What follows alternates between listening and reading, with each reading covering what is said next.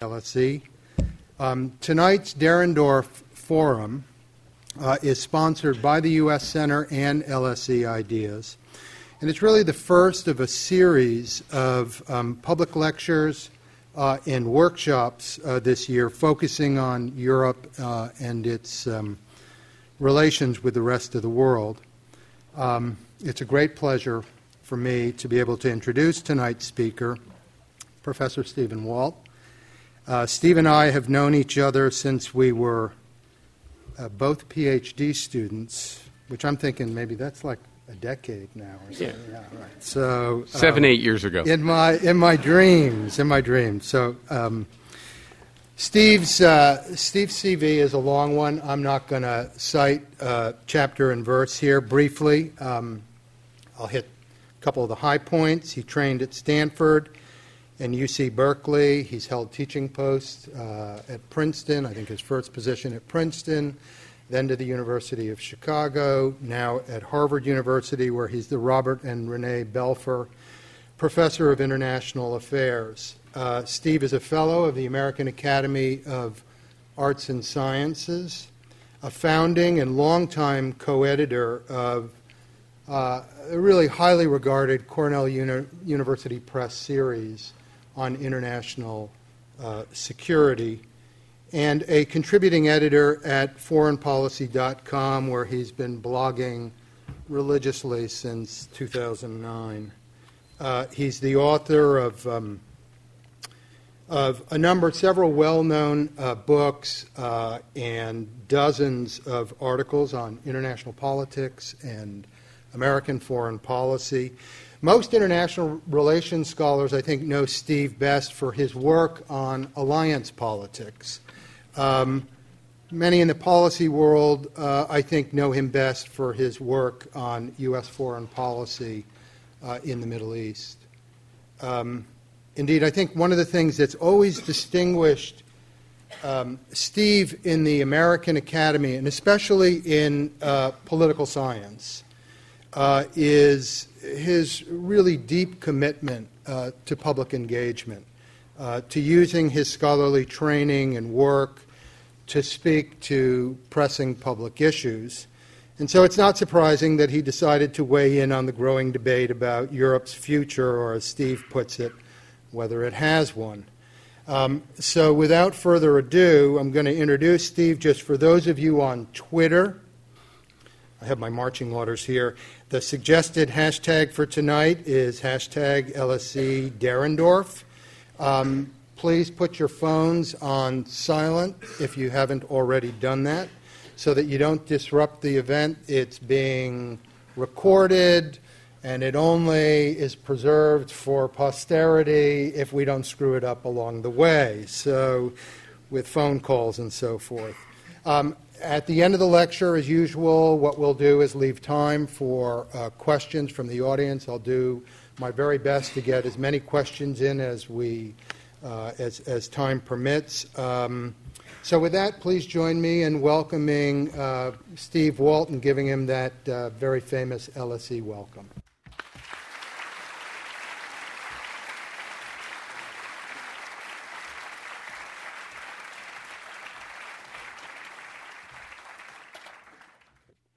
Thank you very much. I'm really grateful for the opportunity to participate in a Dahrendorf forum, and I want to thank uh, Peter Trubowitz for the invitation and for telling you all those misleading lies uh, beforehand. Uh, and of course, I want to thank you all for coming. It's really a, a very gratifying turnout.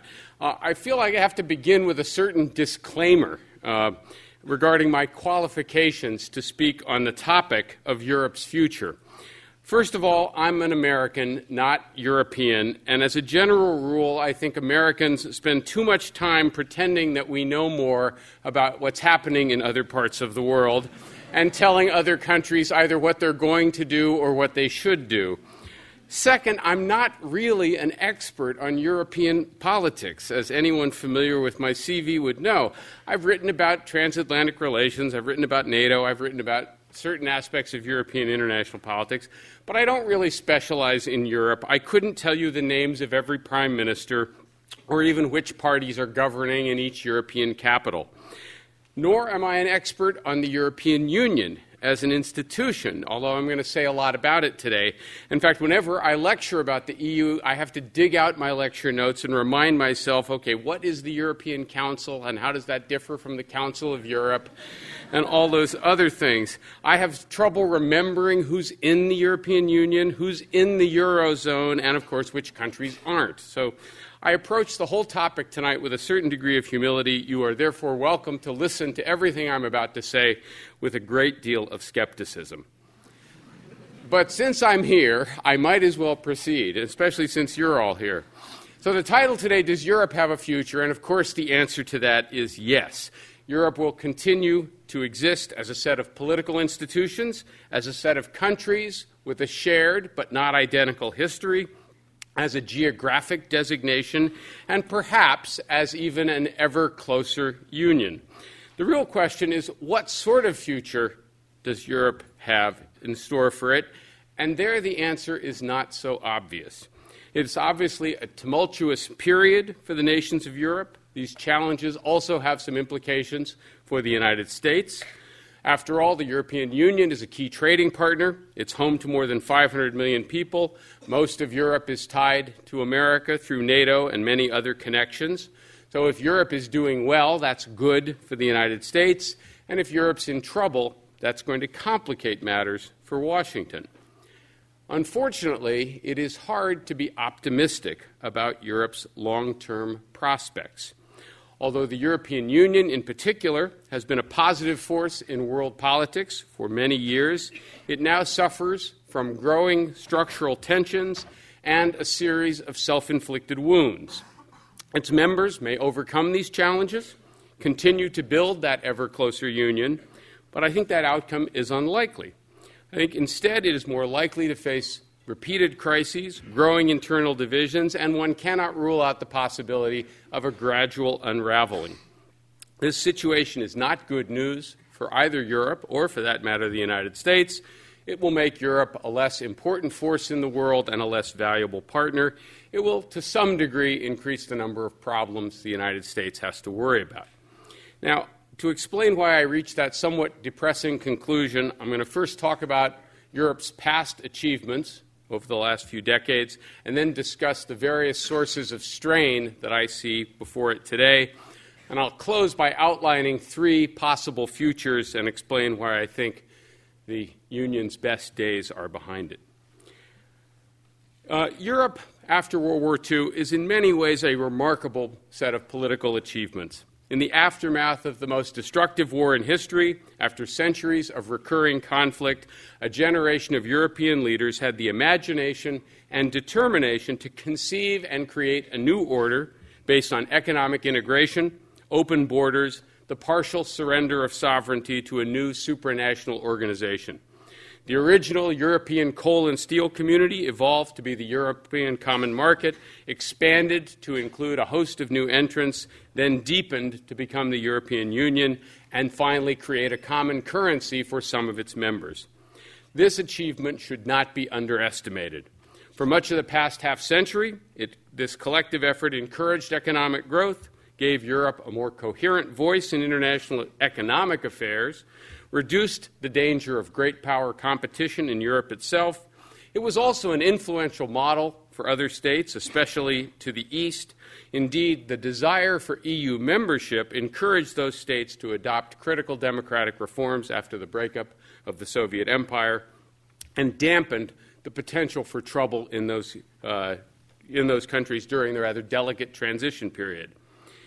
In particular, those successes, and again, we shouldn't slight them, led many Europeans to see Europe now as a potential superpower in its own right, but a different sort of superpower, one based on civilian power, on norms, on institutions, on legal principles, as an alternative to, let's say, the hard, predominantly military power represented by the United States. One could argue, in fact, that after 1992, both sides of the Atlantic succumbed to a certain degree of hubris. Americans decided we could pretty much run the entire world, and European leaders decided their own model was nearly perfect and could be replicated in the rest of Europe and deepened throughout the continent without too much trouble. That led them to take a series of fateful steps that unwittingly may have put the entire enterprise in some jeopardy. So let me talk now about what those sources of strain might be. I think now there are five fundamental challenges facing Europe. Some of these are problems of its own creation, some of them reflect broader changes in the world at large, and none will be easy to overcome. First problem is overexpansion. The EU has grown beyond its capacity to be governed effectively. What began as a limited arrangement among six countries to coordinate the production and marketing of coal and steel has become an elaborate supranational organization with 28 members whose affairs are partially governed by, and you know the list European Commission, Council of Europe, European Parliament, the European Court of Justice, and its elected president the European Union, a host of subsidiary agencies that no one can fully keep track of. At the same time, of course, each member state still retains a separate national government with authority over health, police, fiscal policy, defense, and foreign policy. Today, Europe's governance arrangements make America's complex federal system look simple by comparison. More importantly, as the EU has grown, its membership has become increasingly heterogeneous in terms of population, economic size, per capita income, and to some degree cultural background.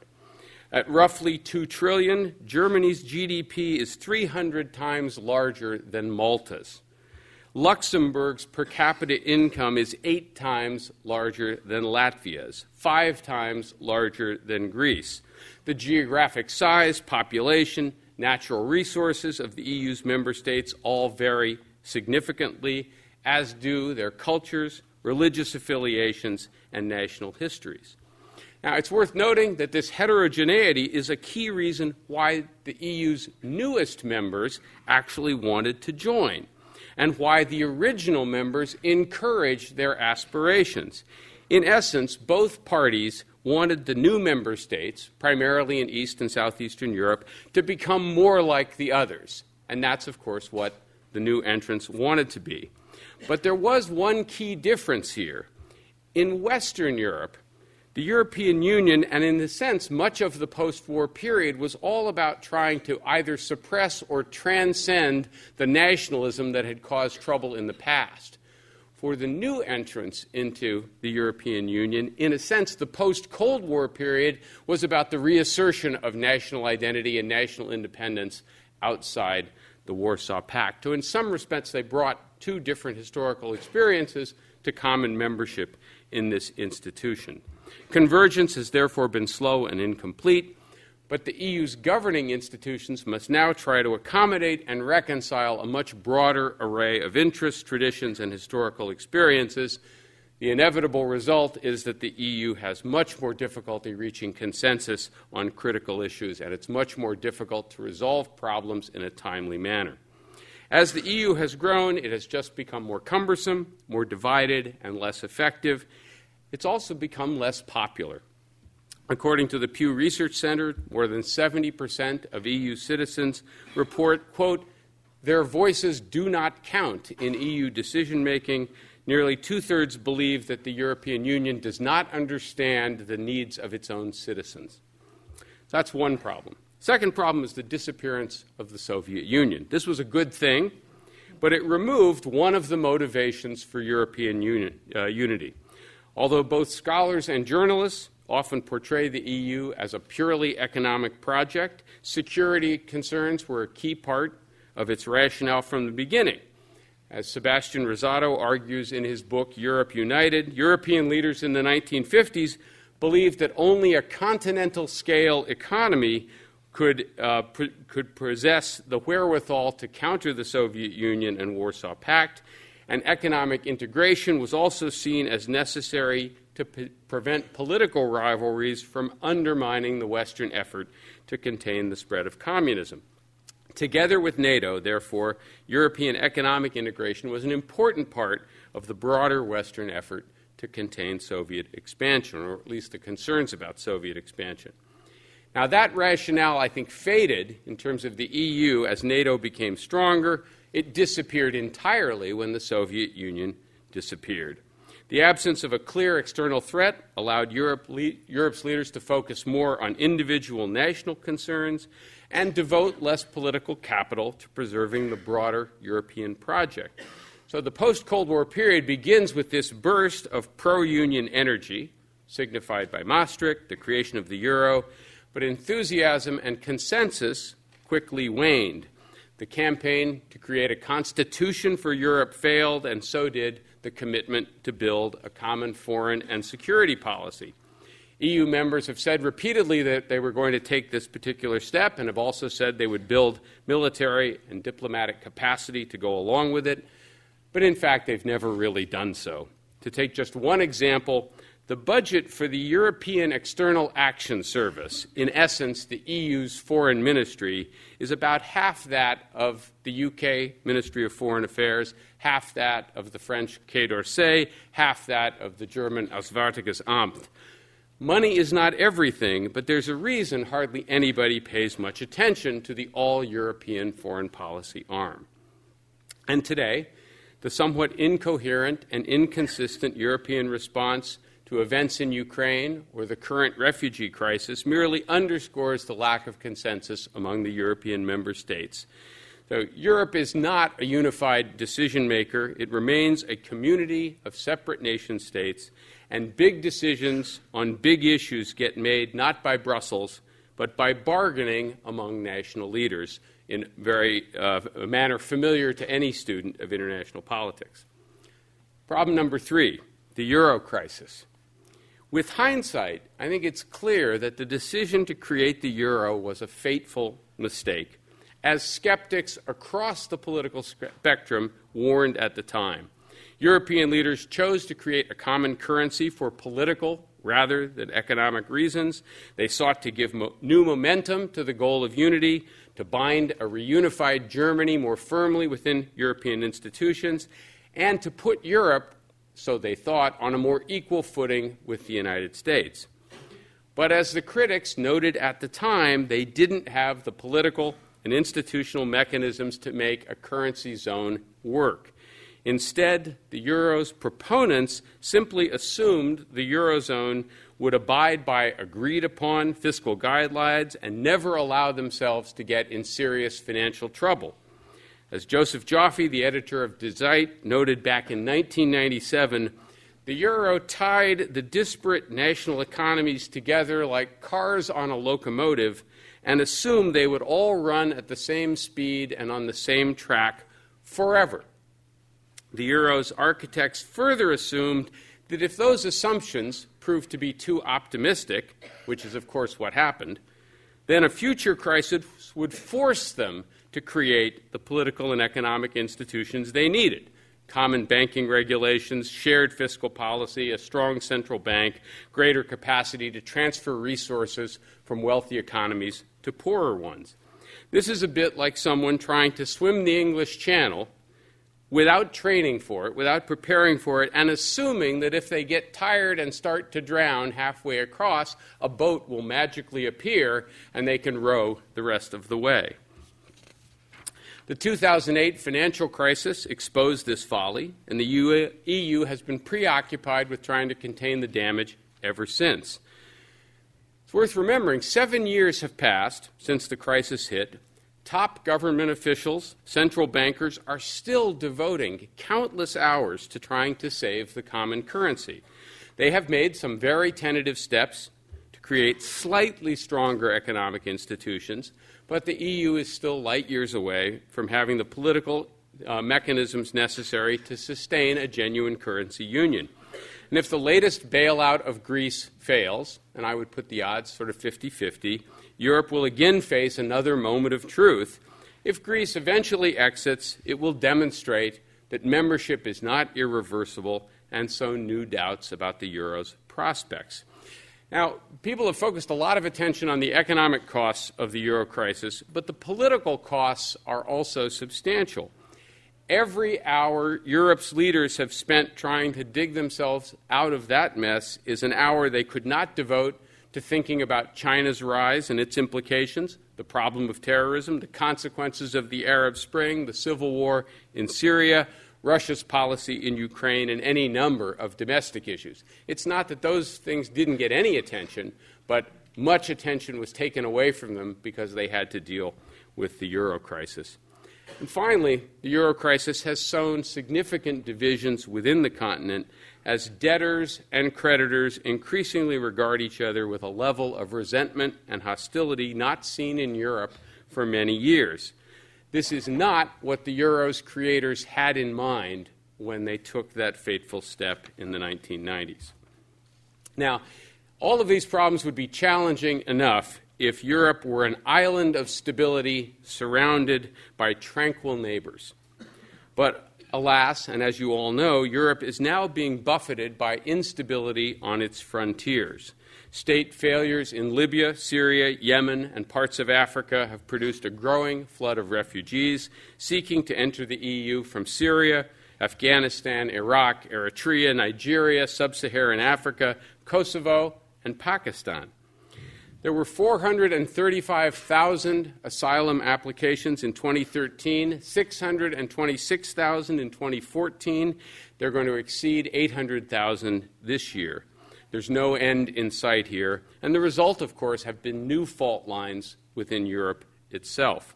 Some states, especially Germany, responded generously at first, but have pulled back in response to popular pressure.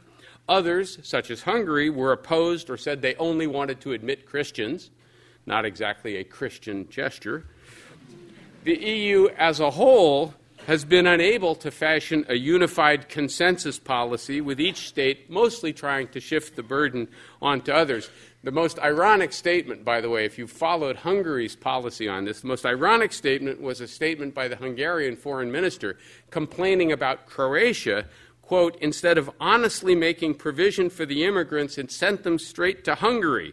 What kind of European solidarity is that? And of course, when they finally did reach a tentative agreement on what to do about this, they couldn't reach it by consensus, which has been the EU's practice. It had to be essentially imposed on some Eastern European states. This also je- uh, jeopardizes the Schengen Agreement, which allows open travel within much of the EU, which has been one of its proudest achievements and certainly a great symbol of European unity. And perhaps most important of all, concerns about continued refugee flows is likely to strengthen Eurosceptic right wing parties throughout the continent and possibly elsewhere uh, in the years to come one can even imagine this helping pave the way for a victory, say, of Le Pen and the National Front in France, with very far reaching implications as well. Just to step back for a minute, this is a little bit puzzling. I mean, Europe has over 500 million people, so a few million immigrants and migrants from outside Europe is not, in fact, going to tip the demographic balance in some fundamental way. In fact, a case could be made that Europe needs immigration to address its long term demographic challenges, an aging population overall. But as Martin Wolf pointed out in the Financial Times yesterday, it would take much larger migration than we're imagining now to truly solve the demographic challenge. But at another level, it's actually not that surprising. In the aftermath of September 11th, the Madrid and London bombings, the mass murder of dozens of teenagers by a right wing nationalist fanatic in Oslo, the Charlie Hebdo attacks in Paris, European societies are increasingly sensitive about the entire issue of assimilating other populations and its long term impact on European identity. Um, I might add here, by the way, although the United States continues to take in more migrants than any other country in the world, President Obama hasn't exactly leapt to open America's borders to the unfortunate individuals fleeing from Syria and close by countries either. My broader point simply is that trouble nearby is now having a direct impact on European politics and neither the individual member states or the broader EU have come up with an effective response. Of course, I think we see a similar pattern with respect to the conflict over Ukraine, and I would just make two points here. First, the crisis occurred in part, not entirely, but in part, because European elites based their policy towards Ukraine on a naively liberal view of international relations and completely forgot the insights of realism. To be specific, They thought the accession agreement with Ukraine was a purely benevolent act that would aid reform, reduce corruption, benefit the Ukrainian people, extend the liberal benefits of trade and investment, and help integrate Ukraine more firmly into Europe. They were probably right. But what they forgot was that great powers are almost always very sensitive to political conditions on their borders. Just look at how the mighty United States reacts to anything going on in Latin America. And they ignored Russian warnings about trying to bring Ukraine into closer alignment with the West. The point is not what the Europeans intended, which I think was benevolent. The point was how that act was likely to be interpreted in Russia. Since then, of course, the EU has had great difficulty putting together an effective response, save for some economic sanctions. The result, of course, has been a serious decline in the relationship with Russia and, most importantly, a disaster for the Ukrainian people. It's also worth noting there's not enormous consensus within Europe on what to do about it. For example, seven out of ten Poles will say that Russia is now a major threat. Only four out of ten Germans agree with that assessment. In France, Germany, and Italy, more than 50% of the public now believes that NATO should not use force to defend any NATO members that border on Russia. Again, not exactly the message you want to hear if you're Estonian. this brings me to the final challenge Europe now faces. The elites who created and built the European Union hoped that it would transcend existing national loyalties and that its citizens would eventually identify as Europeans first and as Germans, Danes, Italians, Belgians, Spaniards, etc., second. National identities would not disappear, but they would gradually fade or at least be subordinated to this broader project of ever greater union. Nationalism would matter when it was time for the World Cup, but not most of the time. This transformation of loyalties has not occurred. If anything, public attitudes may be headed the other way. As I've already mentioned, the euro crisis has exacerbated national tensions. European leaders have consistently emphasized their individual national interests over the broader goal of European unity, even as they are trying to strengthen uh, various institutions. The United Kingdom may vote to leave the EU in the future. I personally don't think that's likely to happen, but one cannot rule it out. Resurgent nationalism could eventually lead Scotland to exit the United Kingdom. Powerful nationalist sentiments continue to simmer in Catalonia and several other regions, and the current refugee crisis could easily uh, make this problem worse, at least in the short term. Economic hardship Concerns about immigration have, as I've already mentioned, also fueled a resurgence of more extreme right wing movements in many European states. And the key to remember here is that these movements are hostile to the core principles on which the EU is built, and their popularity does raise some further doubts about Europe's long term future. It's hard to believe that Europe could absorb several million people from the Muslim world or from Africa without reinforcing the xenophobia that these parties represent. Um, now, I'm not, again, I've suggested this shouldn't be as big an issue as it is, given that Europe's population is still quite large. But politics is often not that rational, and I want to make it clear I'm not saying that politics is any more rational in the United States. After all, Donald Trump is leading the GOP polls. One last thing we have to add to this, and I've already alluded to it, and that's Europe's unfavorable demography. Its population is declining, its median age is rising, and this means you have a recipe for continued economic stagnation, potential popular discontent. And although I don't really know what the implications of this are, I think it is significant that, it, particularly the southern uh, countries, you increasingly have a generation of young people who have basically never had full time employment when you have unemployment rates uh, over 25% and youth unemployment much higher than that, you're now starting to see the emergence of a generation that do not have the same professional trajectories that their parents have had. And I have trouble believing that that's not going to ultimately have significant and not positive effects on politics there, although I can't trace exactly what those effects might be. So, what lies ahead? Well, if Europe does have a future, and it does, what's it going to look like? I can imagine at least three possibilities. Let me start with the optimistic scenario. Europe's current leaders or their successors could follow in their predecessors' footsteps, find new ways to overcome the various challenges I've just talked about. Support for European integration has waxed and waned over time, but previous European politicians eventually chose to move forward rather than let the grand experiment languish or collapse. So, in theory, creative and determined leadership could save the euro, with or without Greece, build the institutions to support a common currency, integrate immigrant and refugee populations more effectively, and adopt reforms designed to trigger more vigorous economic growth across the continent. Concerns about Russian intentions might even be a uh, rationale for unity as well. In its most ambitious form, we're really optimistic, one could even imagine Europeans coming to understand that the world is still dangerous, that outside events can affect them directly, and that they need to stop depending on Uncle Sam to run the world while they sit comfortably in Europe. In other words, Europe could decide that the solution to these various problems is, in fact, more Europe and make that a reality instead of just a convenient catchphrase. Unfortunately, this optimistic scenario of a sort of reinvigorated European project is unlikely to happen. There are no European leaders today with the vision or the stature of a Konrad Adenauer, a Charles de Gaulle, a Jacques Delors, or dare I even say it, a Margaret Thatcher, although she was not a great enthusiast for Europe.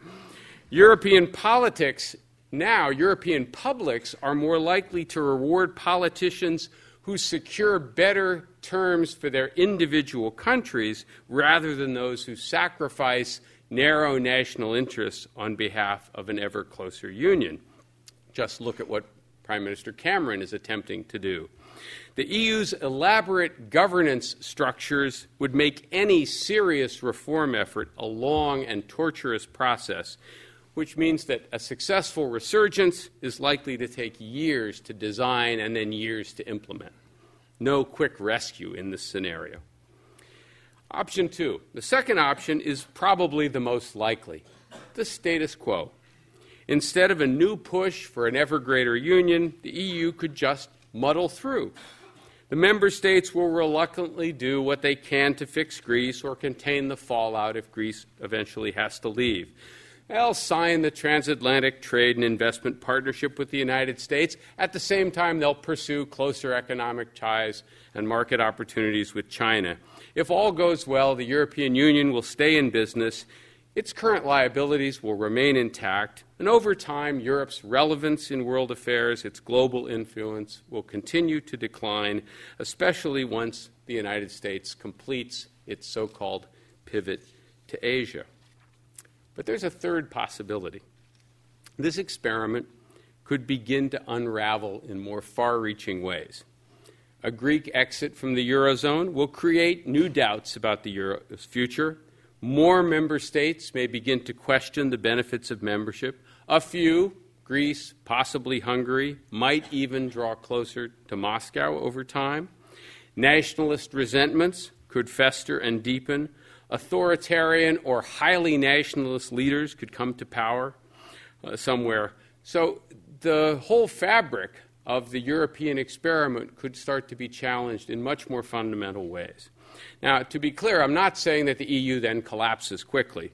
Some states might continue to use the euro. The common market could remain intact as well, even if the authority and legitimacy of other European institutions began to fray. My point is that if the European Union begins to unravel in more significant ways, it's just impossible to forecast how far or how fast that process might go. The idea, though, of a two speed of two speed Europe, which was widely derided when first proposed, might be the best one could hope for. A sort of core Europe that subscribes to more or less the current set of principles, and then a periphery around it that does some things along with the rest of Europe, but is on its own otherwise. I want to emphasize one final point here. I am neither predicting nor hoping for this outcome. neither muddling through nor a gradual erosion would be good for Europe, in my view, and certainly not good for the United States. Slow economic growth in Europe means slower growth for us. A divided and poorer Europe will be less helpful when the United States tries to deal with a rising China, a turbulent Middle East, or instability elsewhere. Problems within Europe also reduce the time and attention that American leaders can pay to other problems. All right, to, sum, to sum all this up, and then I would love to hear your reactions. Europe's history since the end of the Second World War is a remarkable success story, one where enlightened leaders rebuilt a continent, ended centuries of relentless competition, and eventually liberated the other half of the continent. But like a mutual fund, past success is no guarantee of future performance. Europe has faced and overcome enormous challenges in the past but in many respects, the challenges it faces today are more difficult and more likely, likely to be more intractable.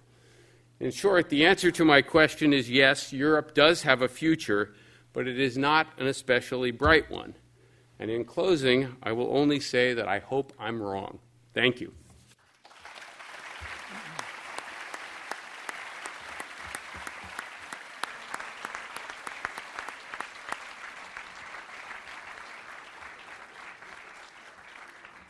Well, Steve, thanks. Thanks very much. Um, I'm going to resist the temptation to uh, ask the first question because we've got a full house.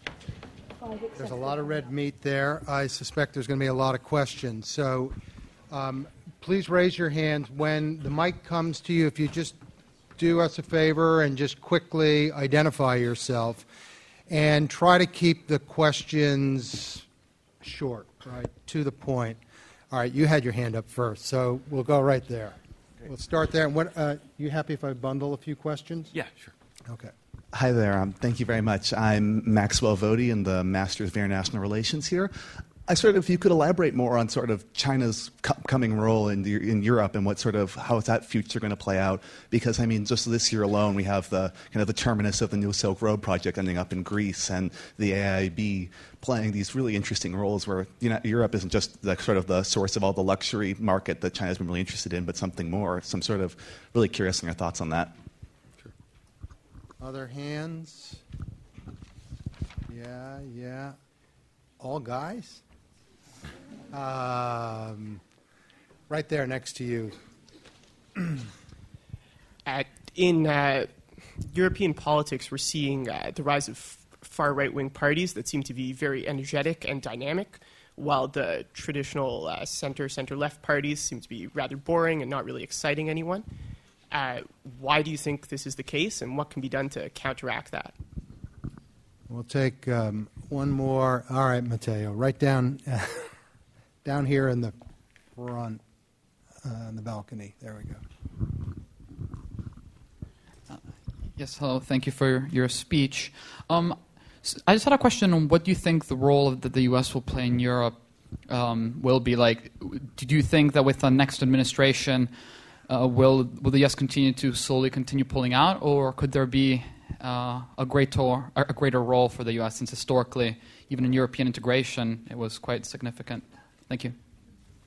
Okay, let's go ahead and okay. respond to those. Um, with respect to the first question about the EU and China, some of this depends on what China's future trajectory turns out to be, and we still don't really know, you know, whether or not China will continue to grow and develop as it has uh, quite remarkably over the past 30 years, or if some of the stumbles we've seen in the last year or so are harbingers of bigger trouble down the road. But let's assume that China continues to do pretty well uh, becomes uh, wealthier, higher per capita income, more militarily capable, etc. Um, what the United States will do, at least in the short to medium term, is try and counter that in various ways, and that's what the whole sort of rebalancing to Asia is all about.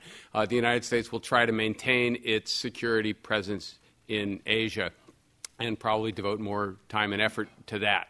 So then the interesting question comes well, what happens to Europe? Where is Europe in all of this? And I've been arguing for a while now that Europe has almost no role to play in an American effort to counterbalance China in Asia. It's not in Europe's interest to do that. Europe has no vital stake in the geopolitical balance in Asia, and the European response will be to uh, invite trading missions to come from Beijing and talk about all sorts of things, including, say, militarily relevant technology. So if the United States comes to its European allies and says, we don't want you to sell anything with military consequences to Beijing, I believe the French, German, British, etc. answer will be, what are you talking about? They're not a threat to us. They're way over there on the other side of the world, and we're not going to be part of your efforts to counter them not because the Europeans will be hostile to America, it's just not in their interest to participate in that particular project. So, again, if China continues to rise, I believe Europe will try to have a good relationship with China and will not want to be an active participant in any U.S. led effort, which will primarily involve um, Asian countries. That, of course, I'm going to jump to the third question. I'll come back to the second one. The question what do I see as the future role in Europe? Again, I've been saying this for probably long enough now that it sounds like a broken record, but I think that the incredibly close, intimate partnership between the United States and Europe really begins in 1945. Um, uh, has been sort of slowly eroding over time. The American military presence here has declined for all the obvious reasons. The amount of time or attention that American politicians pay to Europe has gone down. We've been preoccupied with the Middle East for the last 10 to 15 years, and over the next 10 to 15, we'll be still, I think, engaged by Middle East issues, but also by, uh, by issues in Asia.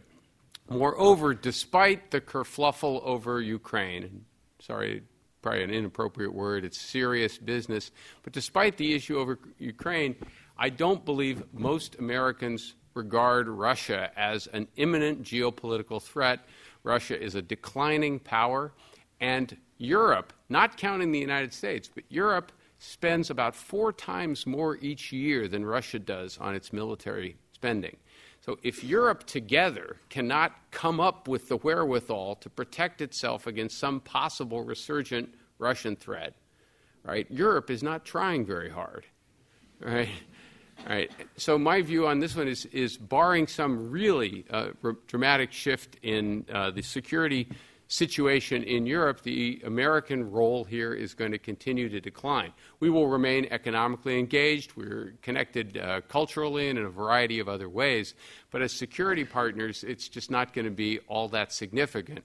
And just one final point if all of these various out of area activities that the United States and some of its NATO partners have been involved in, like Afghanistan or Iraq or Libya, had worked out really well, then you might have argued that NATO had sort of reinvented a new set of missions for itself. But we saw how those things, various, uh, how they worked out, and I don't think that that's going to be a sort of compelling uh, mission going forward. And then finally, uh, why are far right parties uh, emerging uh, more, you know, uh, prominently? Um, I'm not quite sure, to be perfectly honest. The same thing, to some degree, is happening in the United States. I mean, Donald Trump is hard to categorize, but he's, uh, he's evidence of a kind of anti politics, a politics of slogans, a politics of appealing to certain sort of base instincts. And I think both in Europe and in the United States, and possibly in some other democracies, there is this sense that the existing set of institutions are not producing people who are either effective or particularly admirable right? And that what, what good populist xenophobes are good at is coming up with, with glib solutions, playing upon people's resentments, playing upon people's fears. And for us, in the aftermath of two uh, failed wars, in the aftermath of a financial crisis, it's not surprising that some in the United States sort of look for quick and easy solutions that appeal again to sort of the desire for an easy answer. And I think much of the same thing is happening in Europe, given the problems Europe has faced over the last, uh, last few years. One final point here is the really interesting question is if any of these parties manages to gain political power in a consequential European state, in one of the major European states. Um, you know, in the past, most of these parties have never gotten really above 25 percent uh, in polls or in, in, elections. And if, they, if you start seeing them getting into the 30s and 40s, taking power, being the leading member of a coalition, then that's a real sea change in European politics. I don't think it's really happened yet in a major European country, but it could. Great. Uh, I, I, got you on my list. Uh, let's come down here, right here. Good evening. Uh, Philip Price. Uh, I'm a long-standing member of UACES. Um, I'm old enough to remember the Soviet invasion of Czechoslovakia in August 68, and it's interesting comparing what has happened, what happened in, in, in Czechoslovakia vis-à-vis the current crisis in the Ukraine. And it's interesting comparing the second relaunch of Europe, which occurred in the, in the, in the aftermath of the Hague Summit of December 1969, when essentially there was a, a common message, really, no more integration as such in terms of what had happened in the 50s, but to build in terms of intergovernmental structures. So you have interesting, very interesting period uh, in the next uh, 15 years after the Hague Summit in terms of the development of European political cooperation. And of course, with the ongoing um, running of the WEU and linkages between EPC and the WEU and the, and the original EEC structure.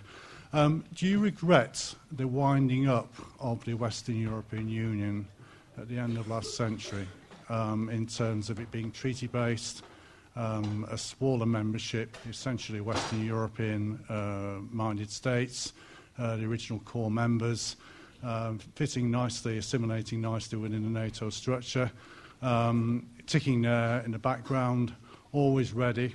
Uh, to meet and discuss crisis, um, and it fitted in well with the emerging intergovernmentalist thrust of, of the 1970s. Thank you hold on a second. We're going to take two more. I, I haven't forgotten you over there. I got eyes in the side of my head. Um, in the back, right there, and then we'll come straight down here. Thank you yeah. very much for the lecture. I have a question uh, from outside the Europe. Uh, from my country in Asia, I think we saw EU as a good example for the regional integration and organization do you think that with all the problems and everything that happened in Europe right now, EU is still a good example for us to, to look up to? Thank you. And then down here. Mm-hmm. Hello again, and thank you again. Um, now, while I, Ines von Weitershausen, I'm a PhD student in the department. Um, while I agree with most of what you said, I think I have to challenge you a little bit on your second point uh, regarding the muddling through, if I may. Now, if I understand you correctly, you said that it's going to lead to European decline if the EU seeks, on the one hand, the partnership with the US, but then also orientates itself towards China. At the same time, however, you mentioned the, the US pivot to China. Now, isn't there a little bit of an inconsistency that you say the US may turn towards China? However, Europe better be careful with that. And then, secondly, um, on that specific notion, does it necessarily have to uh, lead to decline, or couldn't we also look at this as a rather, you know, smart strategy, as something, you know, worthwhile pursuing? Thank you. Okay, Steve, we'll okay. take those and then. Um, I, I, don't look upon the demise of the the West European Union with regret. I, it's not an emotion I guess I would associate with that. Um, but let me. I, mean, I think that, that what it really points to is the ambivalence that the United States has always had towards European Union in general. When we thought it was a good idea, we thought the idea of the common market was okay.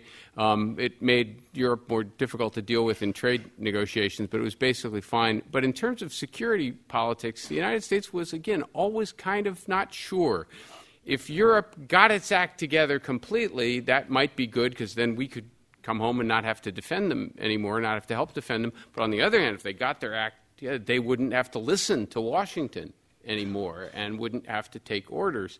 And ultimately, I think American policy was, was more driven by the latter concern that we wanted a, a compliant set of allies who, at the end of the day, would do what they were told. I, I'm not defending that, I'm just describing the way that NATO ultimately worked. So every time Europeans, um, whether it was you know the St. Malo agreement, every time there was a, even a step in the direction of independent European foreign and security policy, the Americans generally said yes, but it's got to be done within the NATO context because remember, we kind of run NATO, right?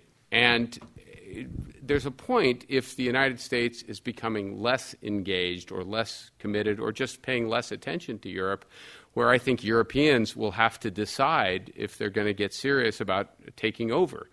I personally think that would be a good thing for Europe and a good thing for the United States as well. So, just to take one example, it seems to me it would be time for the Supreme Allied Commander in Europe, a role traditionally held by an American, in fact, I think always held by an American, why not have a European, a Supreme Allied Commander in Europe? Right? The United States doesn't have to leave the alliance. And by the way, one of the interesting consequences of that was that you might see European countries starting to compete for who got to be Supreme Allied Commander. And one of the ways you could credibly uh, make a case for it was, of course, by actually having some military capabilities that could do something.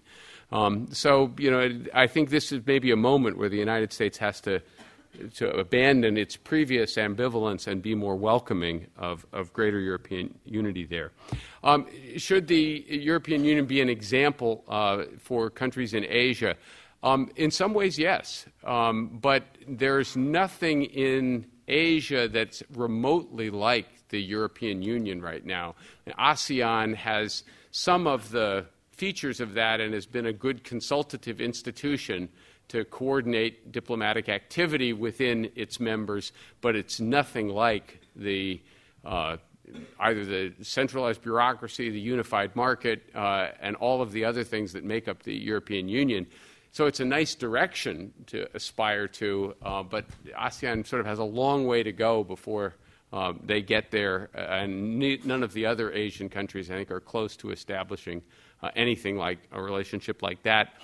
And if it started to emerge, right, you, then there's the question of would China be a member or not? And if China was not a member, um, China would, I suspect, do everything it could to prevent something like that from emerging uh, in an area that they, I think, would like to have as something of a, a sphere of influence over the longer term. Um, and then finally, was I contradictory about?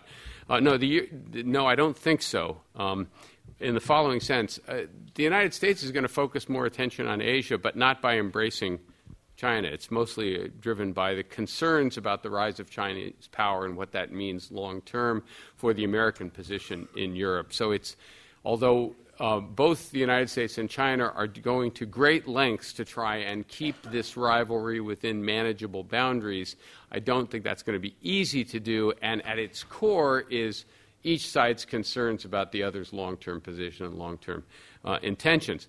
The European position towards China is very different. They're not particularly concerned about China becoming more powerful, more influential in the world, or whatever. China is an economic opportunity. So, Europe paying more attention to China and the United States paying more attention to China are being driven by different motives. And yes, it's very much in Europe's interest to do so. If European industries can make money uh, investing and selling to China, by all means they should, and they undoubtedly will try. Uh, I'm going to go up there. Uh, so it's down here, second row to the end. Uh, uh, no, no, further down here. Yeah. He's just waited so patiently. Um,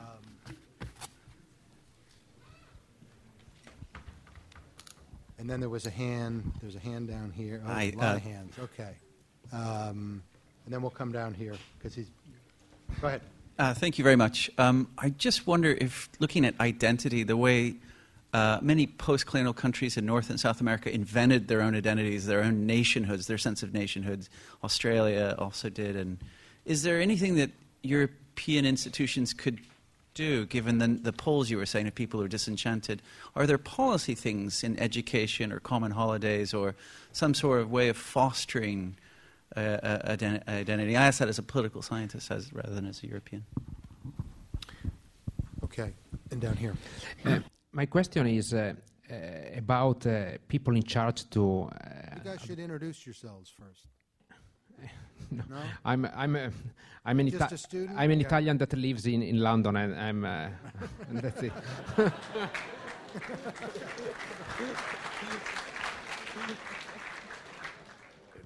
No, so that, basically. That's okay. The intelligence agencies already know who you are. no, I've been long time in London, and. Uh, they, they know that too. No, the point is that uh, I'm always watching with s- some concern the Italian government, and um, we really threw him off. so my, my point my point is that uh, you talk about quality of the people in charge of a government in Europe of a different country. Uh, we have been very, I mean, me and other friends of mine that lives in London, we have been very happy when there was Mario Monti in charge of Italian government. Um, and now, in the last uh, two years, we are a bit disappointed about the, the policymaker in Italy. So my point is that uh, uh, intends to have a, a, future in Europe, it's very important who leads the government of a different country in Europe. So uh, you you said something about the the new. Um, the new generation of a policymaker, the new prime minister in Europe, that uh, probably they are not uh, high quality people in terms of skills or in terms of uh, forward looking. So, what do you think you about that? And uh, there, uh, you have your hand up? You do. There we go. I, I, I got you the other one, but um, we'll go up there first. Right. Next round, I'll come down here. Thank, thank you. Yeah. Um, I'm Lisa. I'm doing a master's in international relations at LSE. Um, I was wondering, you quickly mentioned during your talk that you find the idea of the UK leaving uh, the European Union highly unlikely uh, through a referendum or any other kind. And I was just wondering if you could elaborate on that statement, uh, explaining how you reached that conclusion. Thank you. Yeah. Um, okay. Uh, on, as to the first question, what could be done to foster? I gather you meant sort of a greater sense of European identity, common uh, sense. I mean, some some of that has happened, uh, especially I think at the at the elite level. Uh, certainly, uh, the Schengen uh, principles, the Schengen Agreement, uh, played a role in that. The fact that labor migration is easier in a variety of ways, as, as uh, is I'm struck every time I come to London now or anywhere else in, in Europe. It's really remarkable how you, no matter where you are, you run into people from uh, elsewhere in Europe, which was not the case the first time I, I came here back in the 19, 1970s. Um, I also am a little bit leery of answering the question because this does fall under the heading of sort of American trying to tell Europeans how they can construct a post national identity for themselves. And, you know, boy, we ought to be humble uh, about our ability to do social engineering anywhere at this point in, in time. Having said that, I do think it's, it's a very hard thing to do, and certainly to do predictably, right? Because Europe has some well formed national identities already. Right? It's a little bit different than trying to construct a national identity in Australia when you take a bunch of people, you throw them on a totally different continent, and you sort of leave them alone for a while, and they have to come up with something. right?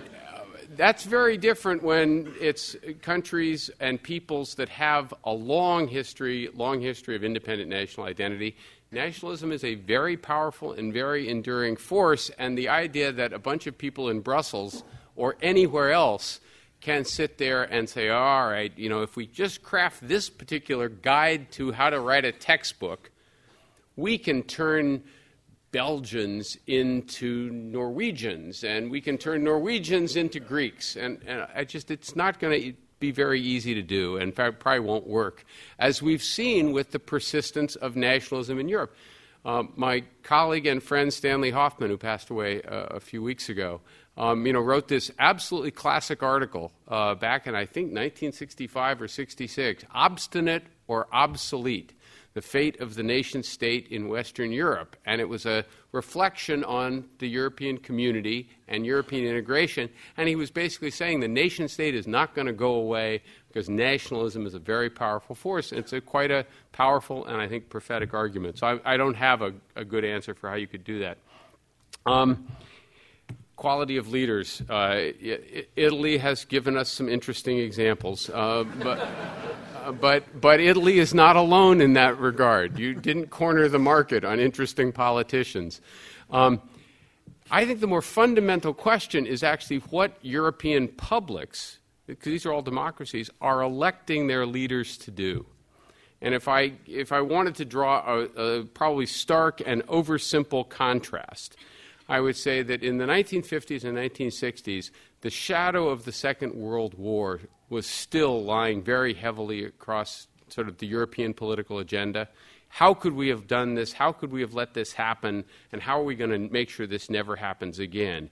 And so, while all of the European leaders that I mentioned, people like Delors, people like de Gaulle, people like Adenauer, were very nationalistic, de Gaulle in particular, there was this larger project that they, I think, at some level were all deeply committed to. I don't think that's what European leaders are now being elected to do. They're being elected not to serve the European project. They're being elected to cut a deal for their own governments, for their own peoples. Right? That's what they get rewarded for. Merkel gets rewarded if she's really tough on the Greeks. Right? The Greek leader gets rewarded if he's seen as standing up to those atrocious Northern Europeans and all their legalistic rules about paying debts. How unreasonable. Uh, etc. Right, um, and so I don't see a mechanism by which you start getting leaders who want to devote a lot of political capital to trying to sell the larger European project. And Giscard d'Estaing was maybe the last one who really was behind that. And when the effort to get a constitution for Europe kind of went bust, and when the euro experiment didn't work, I don't see European publics reaching out to try and select a bunch of leaders who will have a different agenda. I, you know, again, I could be wrong, and you know, domestic politics very hard to fathom and predict, so things could take a funny turn. So let's take that hand back there, and then we'll come up to the fellow here. Does that say Amherst? Yes. Okay, we'll go to Amherst. So, a second. Um, yeah, start there. Thank you. Good evening. My name is Sarah Murison. Oh, you're I'm- right. Uh, uh, British exit. Oh, I'm sorry. My, my, You my learned all about that at dinner last night, Yeah. so Yeah. ready to go. Um, so uh, again, I, I we'll go there next. partly based on a little bit of the polling I have seen, all right, I don't think it's going to happen. Partly, and this is like the worst form of intuitive social science. Uh, I, I actually regard the United Kingdom as a fundamentally conservative country, conservative with a small c, not conservative as in Tory, right? Right? Not interested, Burkean, if you will. Big changes, not so sure. Right, the English business community, I think, would be very concerned about leaving uh, the EU right now, and I think ultimately, you know, it'll be a little bit like, you know, the Scottish referendum. People will talk a lot about it beforehand, and they go into the voting booth. Do I really want to try this big experiment of leaving? I don't think so. So, in that sense, I don't think it's, it's going to happen. I, uh, six months ago, I would have said it's going to be defeated, that, that the idea of leaving will be defeated uh, relatively easily. I do think the refugee crisis makes it a little narrower because that's mana from heaven for you know Farage. You can do all sorts of you know play all sorts of games with the fear that somehow England is going to be flooded with a bunch of desperate, needy foreigners ringing your doorbell and asking for things. Um, but I, in the end, I'll be very surprised if uh, Britain leaves the EU. There you go. Hi, Thanks thank you very much. Yeah. And thank you for your presentation. It was very interesting. Um, you mentioned right wing insurgency on both sides of the Atlantic, but not the left wing insurgencies. And I'm interested to know whether you think that what, they, what role you feel they have in the future of Europe, and whether, if it's any role at all, it would serve to focus American attention more sharply than you've indicated is currently the case, or whether you discount them entirely. Um, Thank you. You want to go right yeah, to that no, one? no, no. Let's take a few more. Uh, down here. Okay. Hi, um, I'm Alex. I'm doing a master's in IR. Um, I was wondering if, in the future, with the U.S. political pivot towards Asia, if there's a role to be played for economic diplomacy between the United States and Europe. Um, would something hypothetical like a provision inserted into TTIP for common residency and work rights between the United States and Europe have any potential for economic and political dynamism in both the United States and Europe? Just unpack that last bit. What do you mean by common? Sure. So, if as a part of TTIP, um, there were provision establishing common work and residency rights, sort of the UK relationship to Europe with Schengen having borders but still common work and residency rights. Would that have a, an impact for uh, dynamism economically and politically? There's a hand right up here, this guy in the green shirt. I think it's green. Yeah. Hi, my name is Ruben. I'm a student at uh, King's College. And I was wondering, you mentioned um, the conflict in Russia historically with the Soviet Union and right now with you know Rus- uh, Russian aggression maybe in the Ukraine, and um, that that is somehow a uniting force for Europe. And I was wondering, how do you actually see that playing out now, and if there's there's going to be some sort of further military military action that will come from that, and how that will play out with European security issues. Um, so I, I think uh, the likely what what happens if you know sort of left wing movements start emerging in in big way. Well, we've seen one in Greece. Uh, you could argue Syriza is a left wing movement, um, which has turned out not to transform Greek politics really, and and um, and didn't get the original program that they were sort of elected to. Ultimately, they caved, um, and accepted the various terms that were by and large dictated to them. Whether that works and whether or not we have to go through another round of this remains remains to be seen. Um, I, those of you who live here will know more about this, but at least from the United States, it doesn't look like the stars are lining up for a big Labor Party win here in the United Kingdom it could be a very interesting campaign. And Mr. Corbyn has already done some rather interesting things. His approach to question time is really kind of intriguing uh, and very modern. Um, but I, I, again, I'll be, I'll be surprised if he's the next prime minister, and I'll be surprised if uh, Britain leaves the, leaves the uh, EU. I'll be even more surprised if anything that would count as a genuine left wing movement uh, emerges in the United States. Bernie Sanders will run. Bernie Sanders will not be the nominee of the Democratic Party. Um, and, and no one to his left is going to even register on the political, political spectrum.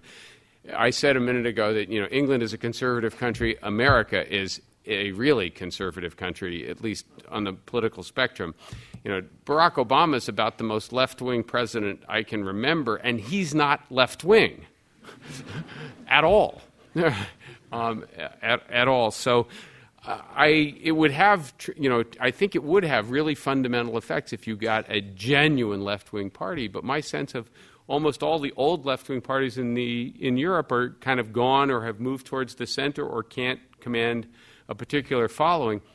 And I'll confess, I don't fully understand this because you would think in the aftermath of the financial crisis that the ability to mobilize a fundamental challenge to, for lack of a better term, let's call it sort of neoliberalism and, and more uh, market operations, was right there, was sitting there uh, to be mobilized, but it hasn't happened.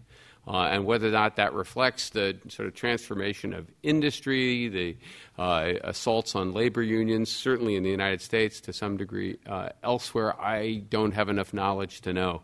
Um, but I, I, don't. I think basically the hypothetical you're presenting is not going to be tested because we're not going to see the left-wing insurgency emerge. Um, what about um, economic diplomacy and you know uh, adding something to TTIP that would uh, you know integrate the labor markets basically between North America and Europe? Uh, it would make some economic sense, but I don't think it's going to happen. Um, I think that you know we're at a moment in the United States where we're also very sensitive about immigration issues, and it might be a good idea, but I can imagine a whole series of politicians who are already a little bit uncomfortable about just the trade agreement as a pure trade agreement. And is this more government regulation? And are we going to let European standards of doing stuff uh, dictate what American industries can do? It'll be a tough enough sell to get that uh, through Congress and adding something that then you mean we're going to let some Frenchman come in here and take American jobs? Um, I just think that would be a bridge too far, even if you could make a, a reasonable economic uh, argument for it. Um, by the way, you know, one, one of my colleagues, Dick Rosecrance, formerly of UCLA, uh, and he's been uh, at Harvard for the last few years, has been arguing for, you know, what he uh, thinks of as a sort of merger, right? That the United States, Canada, and Europe should kind of merge into a big confederation of, of their own. He likes to use sort of corporate analogies, and that these are you know, we have compatible product lines. We have a lot of the same corporate values. We should just, and size really matters in the world today. And I keep telling him I think it's a great idea that will never happen. So, um, and then finally, uh, would Russia's behavior would this be a, a uniting force? It may be a uniting force, but it hasn't really been uh, so far. Uh, the there's been as much disagreement within Europe over how to respond to the Ukraine crisis. My own view, which could be mistaken, is that Russia would kind of like the Ukraine crisis to drop down in salience as well. Uh, I don't think they want to push things any further there. I think they have no desire to try and reabsorb Ukraine uh, because they know they couldn't run it uh, at this point. Uh, they would do whatever it takes to make sure that Ukraine is not pulled into the Western orbit. And I think they're willing to destroy Ukraine in order to prevent that from happening, but they're not going to uh, want to take it over. But I think they would prefer not to do that. And we may just end up with what we've seen elsewhere in that part of the world, namely a kind of frozen conflict that is not resolved uh, for some period of time. And my sense is that right now, at least, um, most European leaders are not eager to try and push this one further. It's been worth noting that Germany, in particular, although ha- they have emphasized, um, it, it, well, although the German government is actually very upset now with what Russia has done, and I think Merkel feels like you know she was misled by Putin, that she had a relationship with him, and that didn't uh, yield the, the right results. Nonetheless, Germany has been deeply opposed to any uh, idea of arming uh, the Ukraine sending Western arms or American arms, something some American politicians uh, keep proposing, and has emphasized the need to find a diplomatic answer there, not a, a military one. So I don't think at this level of, of tension and conflict um, we're going to see, uh, see that as a uniting force. And, you know, if, um, if Putin solves the Syrian civil war, then what do we do with that? That was okay. a joke. So we've got we've got room for a few more questions here. We'll take one over here. Back up. Uh, the woman has a black top, I think. I, yeah, yeah, yeah. yeah. Uh, we'll go over there next. Go ahead. Hi, I'm an A-level student, um, and I want. We looked uh, briefly at Russian aggression. I was wondering if we could look at it from a different angle, um, particularly with Russia authorizing military action against Islamic State um, this past week. Do you see extremism in the Middle East with the rise of um, things like Islamic State, Al Qaeda, as acting as a catalyst to actually unify Russia and the European Union to a certain extent? So we've got that question. We'll take one back there, and then after that, we'll come, come down to the corner here, and that'll be it for. Go ahead. Hello, my name's Fazana, and I work at the LSE um, you co authored an excellent book on US foreign policy and Israel's influence upon it, and I was curious to know what you thought about Israel's influence on Europe's foreign policies. So we've got this fellow down here in the gray in the corner, and I'm such a soft touch, we're going to take a fourth right down here, okay? This woman right here. We'll go there first. And thank you. I'm doing masters from history of international relations. And what does really Washington want? Because um, in terms of UK, goes to Europe and gaining their membership, and then exercise its bigger part, so that maybe UK and Europe they can take care of these issues, and that America can take care of Iraq, Afghanistan, and Asian, Asian stuff. No, we can't. okay, so I'm really wondering what does really Washington want in terms of foreign policies angle? Thank you. Last question up here. yeah, thank you. Uh, my name is Adrian Rockstad. I'm a PhD student in international relations. Um, my question is just to what extent the potential for the UK leaving the European Union uh, registers in Washington, and whether Washington, whether the US will actually try to do something about this, whether they will quietly talk to European leaders. You know, do they care? Um, okay, so first, uh, Russia's recent activity in Syria. Uh, this, I'm still, I'm out on thin ice here because I actually haven't even been able to read a newspaper in the time I've, I've been here. So I kind of know what's what's happening. Um, there's certainly a concern with the rise of extremism, but so far we haven't seen much of a unified response. We don't even see a unified response among the states that are there as opposed to, to others. Um, so you know, Turkey and Saudi Arabia and Iran, none of them like ISIS, but they don't really coordinate their activities very well to try and deal with it because they have other conflicting motives uh, as well. Um, and that's, I think, true of other outside powers, in, including us. Russia has had one great advantage in the whole Syrian uh, disaster, and that's that they had a very simple goal, which was to try and preserve Assad.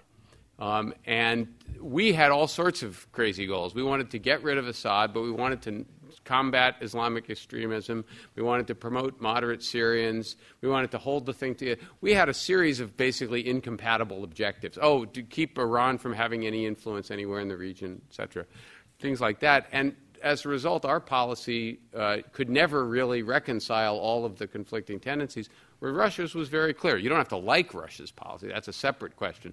But it was very easy for them to sort of not worry about anything but what we need to do to try and prop up Assad uh, as much as possible. And what we're seeing now is I don't think an intervention so much against the Islamic State, although that's how they're trying to sell it, but rather an intervention against anyone who is opposing Assad, and we'll see how that plays itself out. I mean, whether they're actually successful uh, in doing that or not. Yes, there is um, there is some basis for unity amongst a lot of governments against extremist movements. Most governments, regardless of their character, don't like freelance purveyors of violence right, for sort of all of the obvious reasons that states like to retain a monopoly on it. But that doesn't necessarily produce a lot of policy coordination because they frequently don't agree on which groups are the most dangerous or what it is that ought to be done about them. So I guess I don't see the emergence of, say, the Islamic State or even Al Qaeda as sufficient to produce a lot of political unity, certainly between us and between Russia, where we have some issues where we agree, but others, uh, others where we disagree. Um, I'll, I'll, interpret the question about um, Israel uh, as, as, following To what extent is there an Israel lobby in Europe, and to what extent does Israel I mean, Israel has diplomatic relations with all of Europe and a close economic relationship with the European Union. And there are domestic groups in European countries that operate in the political system to try and support a closer relationship, to try and oppose various efforts to, say, raise the occupation, uh, raise issues about human rights violations against uh, Palestinians. Um, more evident in France and the UK than in other parts of Europe, but it's different than the American situation because the political systems are different. Uh, one of the things we emphasized in our book, writing about the United States, was that interest groups are at the heart of how American politics works. It's enshrined in our Constitution that, human, that citizens can form associations and interact in the political system in that way, and it's completely legitimate. So, what groups like AIPAC and others are doing in the American context is completely above board. It's, it's the way the game is played, and lots of other groups do it in foreign policy, and lots of other groups do it in other aspects of political uh, life. Whether you like it or not, it's the way our system works. Sometimes it produces pretty good outcomes. In other cases, it produces outcomes that I would disagree with, like, say, gun control. Why we have a you know, crazy policy on, on that particular issue. So, yes, those groups operate, and Israel, of course, tries to use them to advance its position, as you would expect them to. Uh, I don't think they have the same political clout in Europe as they do in the United States, but it's not that they have no impact whatsoever. And not surprisingly, that's the contest we're now seeing in some European countries over what the European Union's policy towards the Middle East and towards the Israeli Palestinian conflict in particular is going to be. Um, let, me, uh, let me answer the last two questions together. The first one was what does Washington want? What a great question. Freud would have loved it. Um, and uh, and uh, what's the American reaction to the potential British exit? Um, I think, with respect to what Washington wants, Washington would like uh, to not have to worry very much about Europe. There's enough other problems in the world. And I think, you know, as I said before, we have a slightly ambivalent attitude towards European Union, uh, towards European unity in general. Some of it's good, too much might be a problem. Um, but I think a British exit would be regarded as a destabilizing step that would cast some further doubt on European unity, might create more centripetal forces within Europe, centrifugal forces within Europe. So my guess is that the American position that won't be loudly proclaimed, but the American position is going to be no, this is not such a hot idea. It's obviously up to the UK to decide for itself, but we'd prefer it if it didn't happen. I don't think you'll see a lot of arm twisting. You know, uh, the Americans going to European governments and saying, you know, make some concessions to Cameron, give him something he can take home. I don't think we're going to do very much of that, um, uh, if at all. But my suspicion, in terms of what Washington wants, is it would like Europe to remain intact, remain mostly unified, solve the euro crisis, and then start growing economically so we can sell more stuff to you. And on that note, ladies and gentlemen, I've been running him like a dog for a day and a half, so we're going to wrap it up here. Please join me in thanking Steve. Thank you.